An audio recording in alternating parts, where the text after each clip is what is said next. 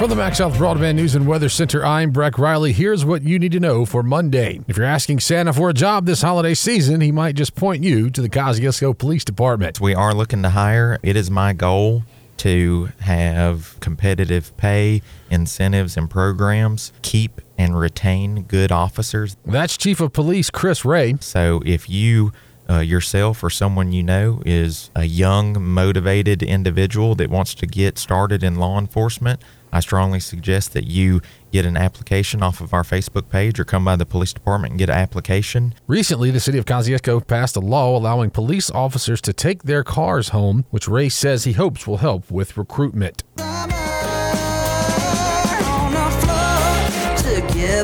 That's twenty twenty-one Mississippi Songwriter of the Year, Brandon Green, with his song Float. You've heard that song, but now you can see the music video. The video was produced by the Mississippi State University Department of Communications. The process starts uh, with a treatment, so the students write out kind of a story version of uh, how they envision the video. And from there, then we break down uh, that idea into something we call an A V script, where you have audio and videos. Chris Michin was the professor of the class that was charged with making the music video. Kind of the whole process, and then storyboards, because then they know exactly what shots they have, you know, how they want it to look, and then they build their storyboards, and then from that we take that to set with us, and so they have a shot list. The video was completely produced by students. You can see it now online at the Boswell Media YouTube channel.